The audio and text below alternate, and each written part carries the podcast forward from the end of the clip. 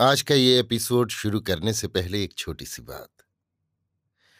क्या आप भी अपना पॉडकास्ट बनाने की सोच रहे हैं? तो एंकर ट्राई कीजिए। ये पॉडकास्ट बनाने का सबसे आसान तरीका है। नंबर एक, ये फ्री है। नंबर दो, इसमें कई सारे ऐसे टूल्स हैं जो आपको अपने फ़ोन और कंप्यूटर पर रिकॉर्ड और एडिट करने की फैसिलिटी देते हैं।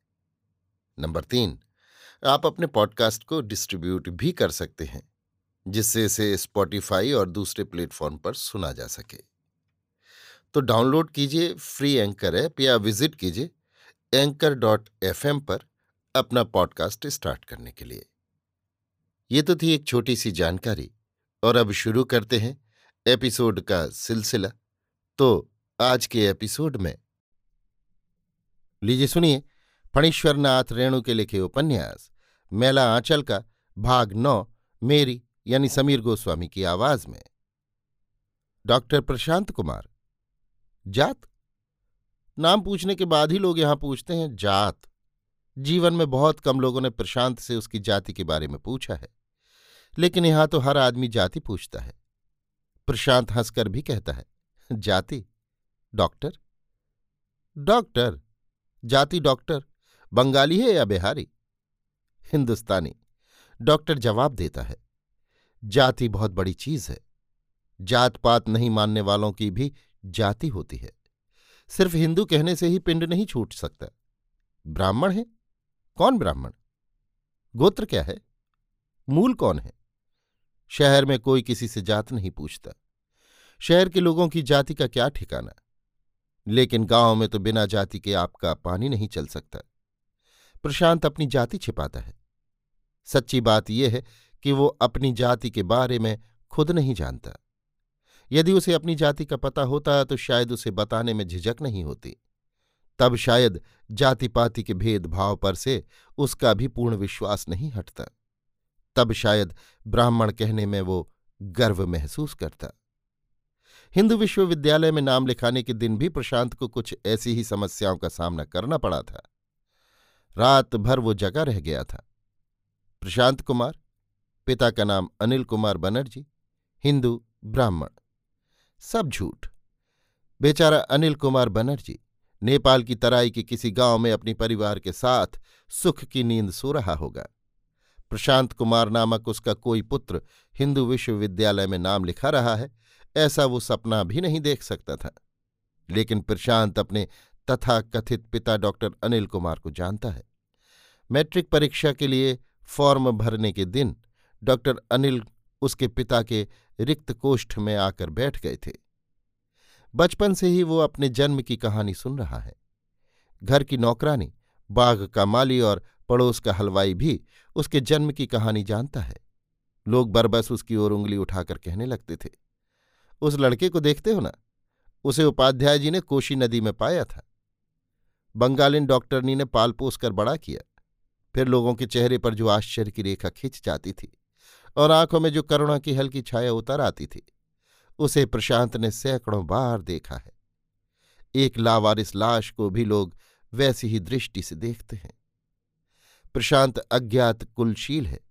उसकी माँ ने एक मिट्टी की हाणी में डालकर बाढ़ से उमड़ती हुई कोशी मैया की गोद में उसे सौंप दिया था। नेपाल के प्रसिद्ध उपाध्याय परिवार ने नेपाल सरकार द्वारा निष्कासित होकर उन दिनों सहरसा अंचल में आदर्श आश्रम की स्थापना की थी। एक दिन उपाध्याय जी बाढ़ पीड़ितों की सहायता के लिए रिलीफ की नाव लेकर निकले। झाऊ की झाड़ी के पास एक मिट्टी की हाड़ी देखी, नई हाड़ी।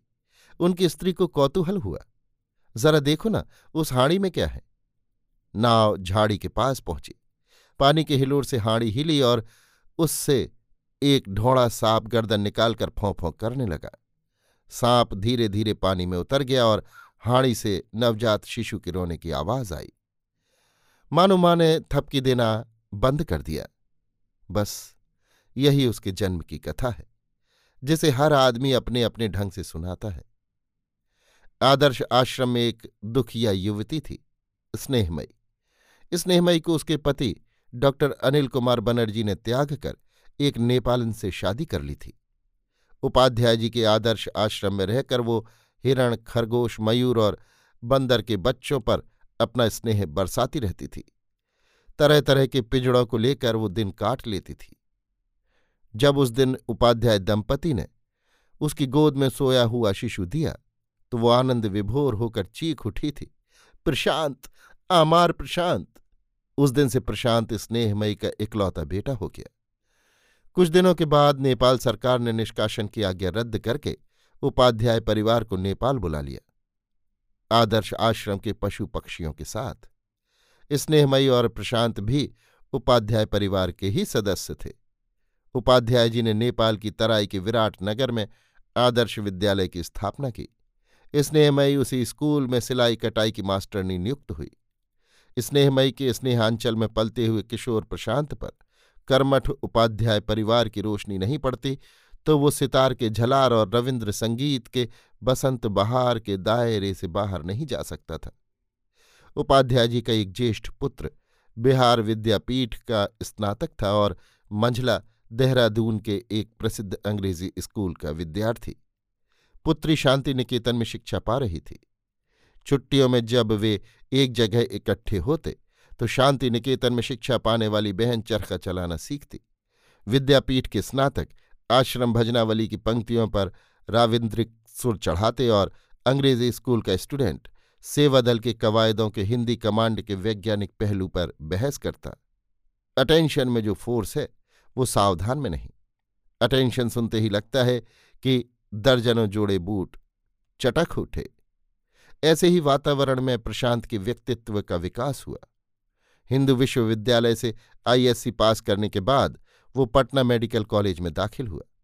माँ की इच्छा थी कि वो डॉक्टर बने, लेकिन अपने प्रशांत को वो डॉक्टर के रूप में नहीं देख पाई। काशीवास करते करते काशी की किसी गली में वो हमेशा के लिए खो गई।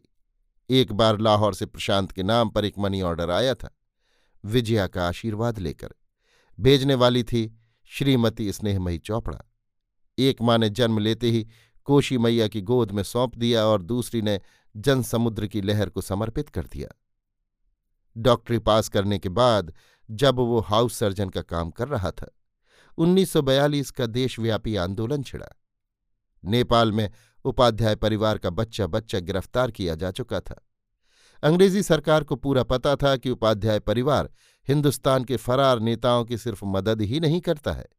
गुप्त आंदोलन को सक्रिय रूप से चला भी रहा है। मंझला पुत्र बिहार की सोशलिस्ट पार्टी का कार्यकर्ता था। वो पहले ही नजरबंद हो गया था। प्रशांत भी तो उपाध्याय परिवार का था। वो कैसे बच सकता था? उसे भी नजरबंद कर लिया गया। जेल में विभिन्न राजनीतिक दलों के नेताओं और कार्यकर्ताओं के निकट संपर्क में रहने का मौका मिला। सभी दल के लोग उसे प्यार करते थे। 1946 में जब कांग्रेसी मंत्रिमंडल का गठन हुआ तो एक दिन वो हेल्थ मिनिस्टर के बंगले पर हाजिर हुआ। वो पूर्णिया के किसी गाँव में रहकर मलेरिया और काला आजार के संबंध में रिसर्च करना चाहता है। उसे सरकारी सहायता दी जाए। मिनिस्टर साहब ने कहा था, लेकिन सरकार तुमको विदेश भेज रही है। स्कॉलरशिप जी, मैं विदेश नहीं जाऊँगा। पूर्णिया और सहरसा के नक्शे को फैलाते हुए उसने कहा था, मैं इसी नक्शे के किसी हिस्से में रहना चाहता हूँ। ये देखिए यह सहरसा का वो हिस्सा, जहाँ हर साल कोशी का तांडव नृत्य होता है, और ये पूर्णिया का पूर्वी अंचल, जहाँ मलेरिया और काला आजार हर साल मृत्यु की बाढ़ ले आते हैं। मिनिस्टर साहब प्रशांत को अच्छी तरह जानते थे। इस विषय पर प्रशांत से तर्क में जीतना मुश्किल है। लेकिन सवाल यह है कि सवाल जवाब कुछ नहीं। मुझे किसी मलेरिया सेंटर में ही भेज दीजिए। मलेरिया सेंटर में? लेकिन तुम एमबीबीएस हो और मलेरिया काला आजार सेंटरों में एलएमपी डॉक्टर लिए जाते हैं। जब तक मैं ये रिसर्च पूरा नहीं कर लेता, मैं कुछ भी नहीं हूँ। मेरी डिग्री किस काम की? बहुत मेहनत से नई और पुरानी फाइलों को उलटकर और पूर्णिया डिस्ट्रिक्ट बोर्ड के चेयरमैन से लिखा पढ़ी करके मिनिस्टर साहब ने मिस्टर मार्टिन को दी हुई ज़मीन के बारे में पता लगाया। बीस बाईस वर्ष पहले मिनिस्टर साहब पूर्णिया में ही वकालत करते थे। पगले मार्टिन को उन्होंने देखा था। अंत में केंद्रीय सरकार से सलाह परामर्श के बाद एक दिन प्रेस नोट में ये खबर प्रकाशित हुई कि पूर्णिया ज़िले के मेरीगंज गाँव में मलेरिया स्टेशन खोला गया है। The station will undertake malaria and kala-azar investigation in all aspects preventive, curative and economic. Prashant के इस फैसले को सुनकर मेडिकल कॉलेज के अधिकारियों, अध्यापकों और विद्यार्थियों पर तरह तरह की प्रतिक्रिया हुई। मशहूर सर्जन डॉक्टर पटवर्धन ने कहा, बेवकूफ़ है।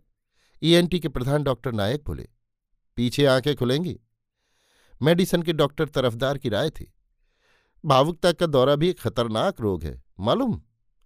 लेकिन प्रिंसिपल साहब खुश थे। तुमसे यही उम्मीद थी। मैं तुम्हारी सफलता की कामना करता हूँ। जब कभी तुम्हें किसी सहायता की आवश्यकता हो, हमें लिखना। प्रशांत का गला भर आया था।